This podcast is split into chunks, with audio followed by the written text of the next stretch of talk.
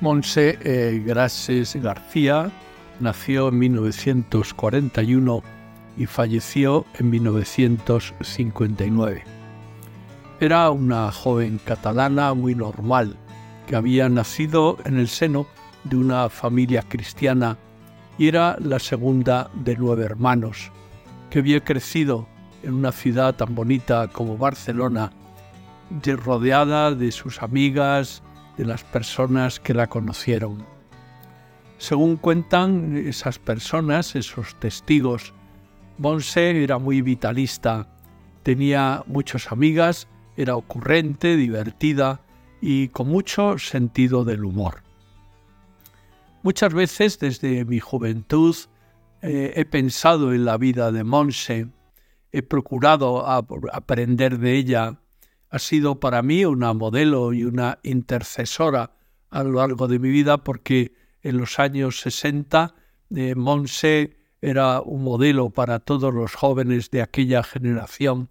Se fue extendiendo su fama de santidad y de favores de una manera muy espontánea y natural por todo el país. Después de estudiar toda la documentación que se conserva en la postulación de la causa y después de haber trabajado en esa causa durante muchos años, he pensado que se podría resumir la vida de Monse en tres preguntas.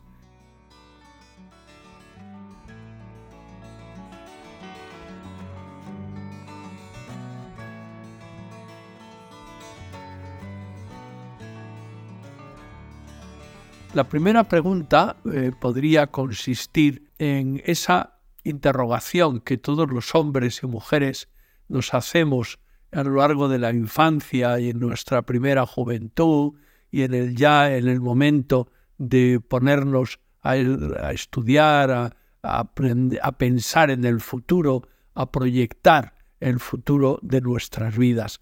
Es esa pregunta sencilla, ¿qué querrá Dios de mí?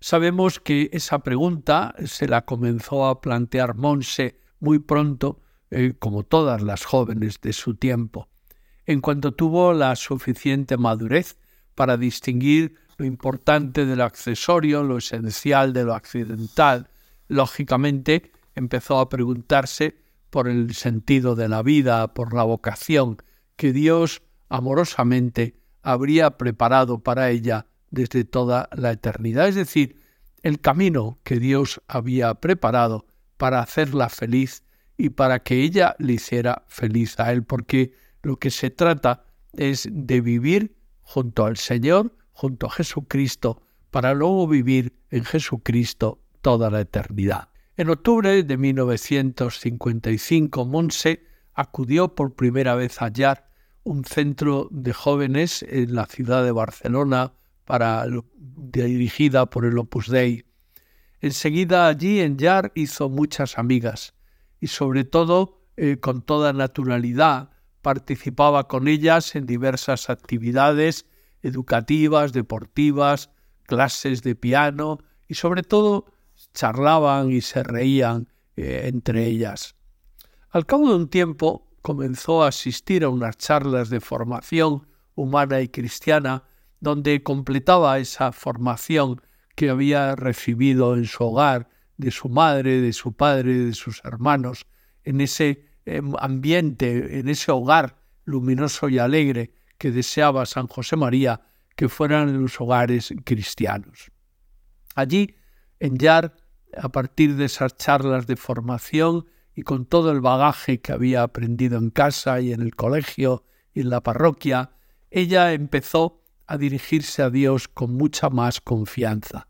Allí en Yar le enseñaron a hacer oración de intimidad, de complicidad. Empezó a frecuentar los sacramentos, empezó a ofrecer a Dios el trabajo, a preocuparse más por los demás, a ayudar en casa sonriendo, a darle a la amistad un tono más alto, un tono de contagiar el amor de Dios y contagiar el deseo de hacer cosas grandes por el país, por su propia, eh, por su propia generación, porque al final a cada generación de cristianos se nos entrega ese tesoro de la fe y también se nos entrega la misión de iluminar el mundo desde dentro. En otoño de 1956, con 15 años, decidió asistir por primera vez a unos días de retiro espiritual con unas amigas de Yar en una casa de retiros muy bonita que tiene el Opus Dei en las afueras de Barcelona que se llama Casteldaura. Hay que reconocer que no estuvieron muy acertadas aquellas jóvenes en esos días, seguramente porque tenían una edad muy parecida y sobre todo porque a esa edad siempre hay muchas ganas de divertirse. Incluso llegaron a romper una cama a base de hacer saltos encima de ella.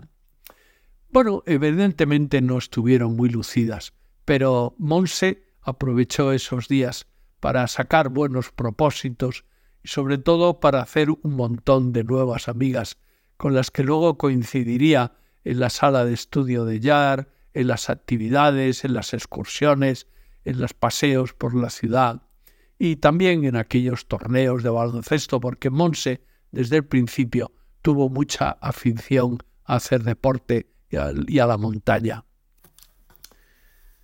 Al año siguiente, en noviembre de 1957, hizo por segunda vez unos días de retiro, un curso de retiro, y ya se notaba esa, madurez eh, en su alma, en su modo de plantear las cosas. Se nota que Dios estaba haciéndose presente en su vida, se nota que estaba madurando a ojos vista, como a veces han recordado algunos de sus hermanos o de sus amigas en esos eh, testimonios que se conservan en la postulación de la causa. En ese segundo curso de retiro, en ese segundo año, en sus días de retiro espiritual, Monse volvió a hacerse esa pregunta que tantas veces se había hecho eh, acerca de lo que Dios podría quedar de ella, querer de ella. Pero en esta ocasión el cambio fue que no le no se preguntó a sí misma eh, sobre qué querría Dios de ella, sino que le preguntó directamente a Dios lo que él quería de ella. Es decir, la pregunta no es, eh, Señor, ¿qué quieres que haga? sino, ¿qué quieres que hagamos? Señor, eh, ¿cuál quieres que sea el sentido de nuestra vida? Es decir, Jesucristo ya se había metido muy dentro de su alma y por tanto la pregunta ya no era una pregunta de reflexión, sino una pregunta de intimidad, de oración, de compañía. ¿A dónde vamos? ¿Dónde quieres que vayamos? ¿Qué quieres que hagamos? Dios le respondió con esas respuestas divinas que se graban en el alma, pero que son tan difíciles de explicar. Dios se metió en su alma, Dios le pidió el corazón por entero. Eh, ella se dio cuenta de la respuesta divina, rápida, profunda, honda, y podía hacer dos cosas. Una, responder inmediatamente que sí. Otra, segunda, salir por la tangente. Es decir, empezar ante esa eh, respuesta de Dios, empezar a hacer muchas más preguntas. ¿Y si no valgo? ¿Y si no puedo? ¿Y si no he oído bien? ¿Y si soy todavía muy joven? ¿Y si soy inmadura? ¿Y si me equivoco? ¿Y si me faltan las virtudes necesarias? la madurez necesaria. A base de preguntas, a modo de perdigoneo, es como eh, los hombres podemos escaparnos del querer de Dios momentáneamente, porque como es, son cuestiones de amor, y las cuestiones de amor no se deciden en un instante, sino que permanecen en el centro de nuestra alma. Así transcurrieron unas semanas en las que Monse fue centrándose en sus estudios, en su vida de piedad, en ayudar en casa y sobre todo se fue centrando en ese estar con sus amigas, en hacer planes con todas sus amigas y dedicarle tiempo a cada una de ellas en particular. Así llegamos al 24 de diciembre de 1957, unas horas antes de la Nochebuena. Monse decidió ir allá para hacer un rato de oración y de esa manera prepararse para vivir la Navidad, para eh, vivir intensamente ese momento eh, increíble, ese momento determinante de la vida de una persona que es eh, colocarse ante el portal de Belén y por tanto provocar una oración de más intimidad y de más ternura ante el niño Dios. Ese día, esa tarde, Monse se fue a hallar, hizo la oración y mientras estaba hablando con Jesús, volvió otra vez a hablar con él sobre aquella pregunta fundamental de la vida. En esta ocasión, lo que ocurrió fue que escuchó una voz de Jesús, de esas voces que se graban sin sonido de palabras en el fondo del alma. El que llama da su gracia. Monse percibió que no sólo había grabado unas palabras para toda la vida en su alma, y es decir, la necesidad de contar con Dios, de pedirle ayuda, de hacerlo todos juntos, de no hacer nunca eh, su vida, y su trabajo y su oración por su cuenta, con sus solas fuerzas, sino contar siempre y para todo con ese amor de Dios que se adelanta, que siempre da el primer paso. Ella decidió no darle más vueltas y entregar su vida a Dios. Aquella tarde escribió una carta al fundador del Opus Dei pidiendo la admisión en el Opus Dei y salió a la calle muy contenta y muy ilusionada. Enseguida descubrió que Barcelona estaba más bonita que nunca y que la Navidad que iba a celebrar ese día iba a ser la más hermosa de su vida, sencillamente porque ahora todo era nuevo. La segunda pregunta que pienso que puede caracterizar eh, la vida de Monse y que puede ayudarnos a nosotros a imitarla, a tomarla como intercesora para nuestras necesidades materiales y espirituales, podría ser esa pregunta que se planteó al poco tiempo. Monse comenzó a vivir como una persona eh, enamorada de Jesús en medio del mundo, como una persona que había tomado una determinación de amor. Todo seguía siendo igual, seguía siendo aquella mujer normal, joven, vitalista, amiga de sus amigas, piadosa, cariñosa en casa, con todos, y a la vez por dentro había una luz en su alma, algo que era distinto, porque ya estaba el sentido de la vida. Y un día le plantearon a Monse, como otras jóvenes de su edad de Barcelona, prepararse para ir al año siguiente a comenzar las tareas apostólicas del Opus Dei en París. Se había adquirido una residencia y se estaba adecuando para que en octubre del, año siguiente poder empezar eh, una labor con jóvenes universitarias y de todas las eh, situaciones en aquella ciudad de Francia. Monse se ilusionó y con ella y con otras para aprender francés, para disponerse para esa nueva aventura sobrenatural.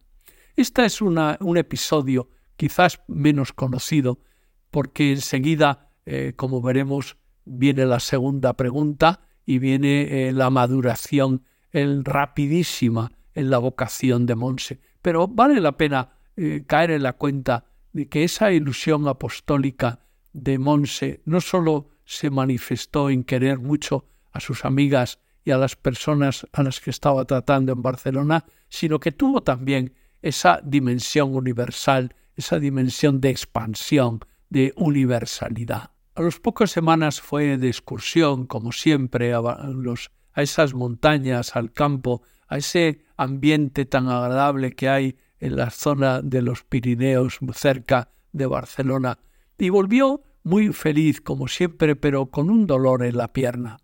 El problema es que ese dolor cada día iba a más.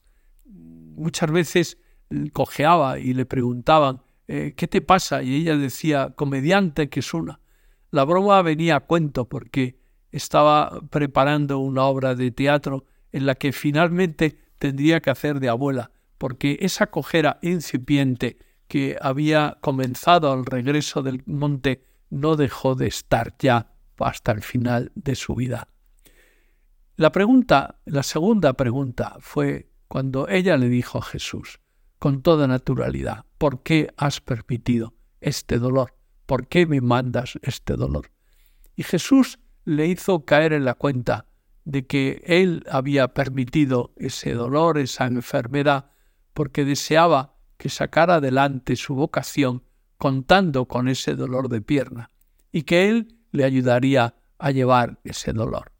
Así entendió el sentido purificador de la penitencia y que tanto agradaba a Dios nuestro Señor porque mostraba una autenticidad de amor muy superior a lo normal. En aquellos meses siguientes sucedió una anécdota muy expresiva. Monse llamó a la capitana del equipo de baloncesto donde ella jugaba para comunicarle eh, en un paseo por la ciudad que ya no podría jugar en el equipo porque ese dolor se había instalado en su vida y le impedía la práctica de ese deporte que tanto le apasionaba. Eh, dieron un paseo y ella eh, su amiga entendió perfectamente la situación, le quitó importancia, le pidió que de vez en cuando viniera a verlas para ser animante en la grada del equipo. Pero Monse, que lo estaba pasando muy bien con su amiga, paseando por y hablando de baloncesto y de tantas cosas, se atrevió y le invitó a su amiga a acompañarle esa tarde de sábado allá donde iba a ver un rato de oración en oratorio y después una exposición y bendición con el Santísimo y todo terminaba con el rezo de la salve y después estarían un rato de conversación divertida con canciones, con chistes, con alegría, en ese ambiente juvenil que había en Yar, que tanto agarraba, que tanto enganchaba, porque había mucho amor a Dios y mucho amor a las almas. Aquella joven no practicaba mucho, pero estaba tan a gusto con Monse que efectivamente decidió acompañarla a ese rato de oración. Estuvieron muy contentas escuchando al sacerdote que hacía oración en voz alta delante del Santísimo. Después, eh, al terminar el acto, eh, el sacerdote salió, se sentó en el confesionario, dejó la puerta abierta por si alguna quería pasar consultar alguna cosa, comentar algo, y Monse, mirando que, viendo que estaba aquello libre y mirando a su amiga, le dio un codazo y le animó a, acudir. Y ella joven entró y al cabo de un rato cuando salió, lo hizo con una cara tan radiante de alegría y tan feliz que las dos se fueron a celebrarlo, a tomar algo, a pasear, a disfrutar de ese momento final de aquella tarde que habían pasado juntas y Monse descubrió que en la fecundidad de toda tarea apostólica, de toda conversación apostólica, está en la oración y en la penitencia. Los dolores no, no cesaban y los médicos no hacían más que hacerle pruebas, incluso llegaron a escayolar la pierna, lo cual eh, aumentó todavía más los dolores, porque la pierna se estaba hinchando. Un día Monse se dio cuenta por la cara de sufrimiento de sus padres que le estaban ocultando algo. Los acorraló y finalmente le dijeron que ya habían llegado a un diagnóstico, sarcoma de Ewing, y que el pronóstico era mortal. Desgraciadamente, todo iría muy deprisa. Ese es el momento en el que Monse formuló la tercera y última pregunta. ¿Y si me cortan la pierna? La respuesta de su padre fue contundente. Estás invadida. La muerte ya está muy cercana, a no ser que haya un milagro. Es cuestión de unos meses. Con toda naturalidad, ella aceptó la voluntad de Dios, abandonó su vida en las manos de Dios, le dio un abrazo y un beso a sus padres y se fue a su habitación. Al cabo de un rato su madre acudió a la cabecera de la cama de Monse pensando que estaría llorando, pensando que estaría eh, encajando ese golpe de la vida, y descubrió que Monse había hecho su examen de conciencia, que había rezado como de costumbre sus tres Ave Marías y que estaba intentando dormirse. acudió a la cabecera para acompañarla hasta que efectivamente al cabo de unos minutos se habían dormido las dos, abandonadas serenamente en el querer de Dios. Era el 10 de julio de 1958. Monse había madurado tanto en el amor de Dios y en su respuesta a la vocación que Dios había aceptado su ofrecimiento y le había hecho acortar los plazos, los tiempos de santidad, y ya la estaba preparando para llevársela al cielo junto a él eternamente. Los padres de Monse decidieron que podían darle una alegría a Monse y le ofrecieron un regalo, el regalo más grande de toda su vida, viajar a Roma para conocer a San José María, para rezar ante la tumba de San Pedro en el Vaticano, para poder ofrecer en directo sus dolores por el Papa, por la Iglesia, por la obra. Todo se organizó en poco tiempo y efectivamente pudo estar en Roma del 11 al 17 de noviembre de 1958. Aquellos días, a pesar de los dolores, fueron felicísimos. Efectivamente, pudo ir a rezar al Vaticano, pudo pasear por Roma, ver el Coloseo, donde tantos mártires habían dado su vida, y como ella también estaba dando su vida, estaba siendo mártir sin morir, preparándose para la identificación total con Cristo durante toda la eternidad. Y lo más conmovedor para ella fue poder saludar a San José María, con quien estuvo un buen rato y quien deseó hacerse unas fotografías con ella a pesar de la emoción del momento.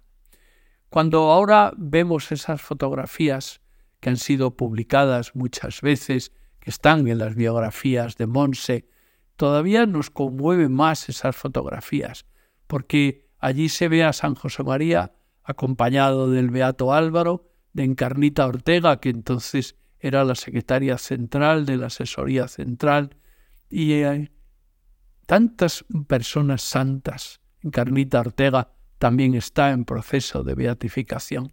Es bonito ver cómo Dios pone a nuestro alrededor a personas muy santas para que nos orienten y nos ayuden en el camino de la vida para responder siempre lo mejor posible al querer de Dios. San José María se conmovió ante la entereza y el sentido sobrenatural de Monse y le pidió a Encarnación Ortega que le preparara para la muerte, que comprobara que efectivamente Monse estaba preparándose para dar el salto, para estar muy cerca de Dios durante toda la eternidad. Cuando Encarnita habló con ella, lo que descubrió fue la riqueza interior de aquella joven, y quien quedó conmovida fue ella, y quien quedó para siempre preparada para hacer como Monse ese camino de identificación con el Señor. Mientras Monse iba de aquí para allá, se iba agachando discretamente e iba recogiendo chapas de botella que Fuego iba guardando en el bolsillo del abrigo, tal y como le había pedido un hermano suyo. Efectivamente, cuando regresó a Barcelona en el aeropuerto, estaba toda la familia esperándola para abrazarla, y su hermano sonrió cuando al meter la mano en el bolsillo del abrigo de su hermana Monse sacó un montón de chapas italianas.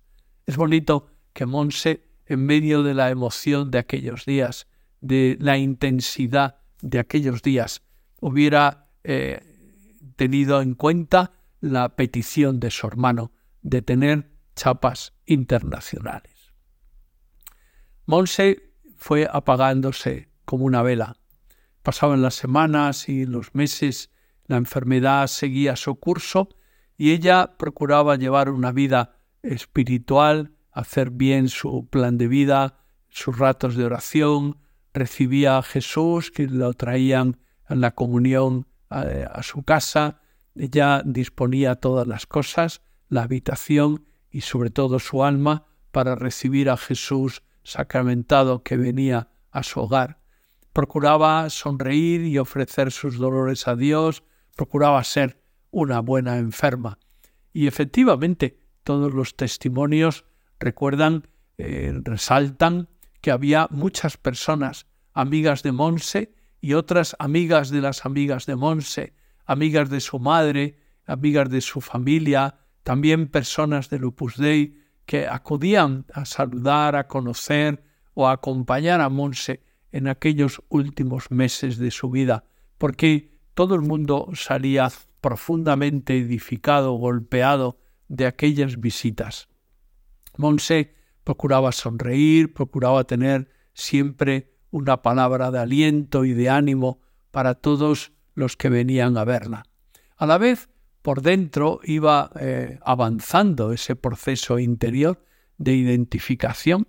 Es bonito pensar que los santos eh, nos dan ejemplo de eso, de la heroicidad de la santidad.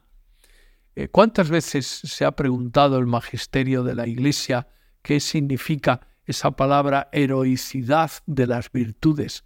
Incluso también se han planteado los grandes teólogos acerca de si los jóvenes como Monse pueden ser beatificados, canonizados, porque quizás su vida ha sido tan corta que cómo poder asegurar que la madurez de sus virtudes ha sido la que llaman con la palabra heroicidad. La respuesta es muy sencilla y la resolvió el Papa Benedicto XVI cuando afirmó que en la, en la introducción a un documento clave que se llama la Instrucción Santorum Mater, que es el documento con el que la Iglesia establece los pasos que hay que dar en un proceso de canonización. En el prólogo, en la introducción, el Papa Benedicto XVI dejó claro que la heroicidad de las virtudes significa la palabra perseverancia. Y perseverancia es amar con constancia. Por eso conmueve leer la agenda de Monse y ver esa última anotación con su letra característica redactada la noche anterior a fallecer. Tengo que ser más ordenada. Qué bonito es que en la ilusión de su amor, de su intimidad con el Señor, hasta el último día se marcaba objetivos de amor, que al Señor le debían de conmover y de emocionar. Tengo que ser más ordenada, como podría haber escrito, deseo sonreír más, quiero, Señor, darte el homenaje de este pequeño sacrificio o quiero eh, procurar estar más cariñosa con esta amiga a la que quizás conozco menos y me llama menos la atención. Da igual, lo que importa es que haya objetivos de amor, ilusiones de identificación, de intimidad con el Señor. Con esa sencillez de amor y de alegría, Monse entregó su vida a Dios el 26 de marzo del 1959. Precisamente era el día del, del jueves santo, es decir, el día donde Jesús instituyó el sacramento de la Eucaristía. Aquel día Monse llegó al cielo y desde allí está hasta el final de los tiempos metida en el corazón de Dios como Jesús está metido en su corazón. Pasaron los meses, los años, el proceso se puso en marcha, eh, se entregaron todos los documentos, la voz del pueblo de Dios fue llevada en forma de cajas, de papeles, y entregada en el dicasterio de las causas de los santos. Después vino la voz de la Iglesia, que estudió esa documentación y finalmente el Santo Padre el 16 de abril del 2016, el Santo Padre Francisco nombró a Monse Grases venerable sierva de Dios, es decir, firmó el decreto de virtudes heroicas. Y desde entonces Monse ha sido propuesta al pueblo de Dios como modelo de santidad y como intercesora delante de Dios.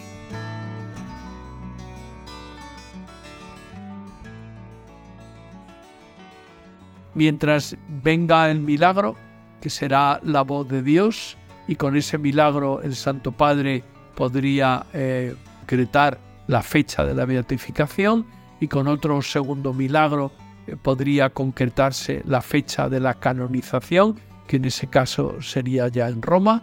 Mientras tanto, mientras suceda eso, nosotros lo que debemos hacer es pedirle a Monse, pedirle a Dios, a través de la intercesión de Monse, muchos favores materiales y espirituales para poder así acompañarla en el cielo y que ella nos acompañe a nosotros en la tierra.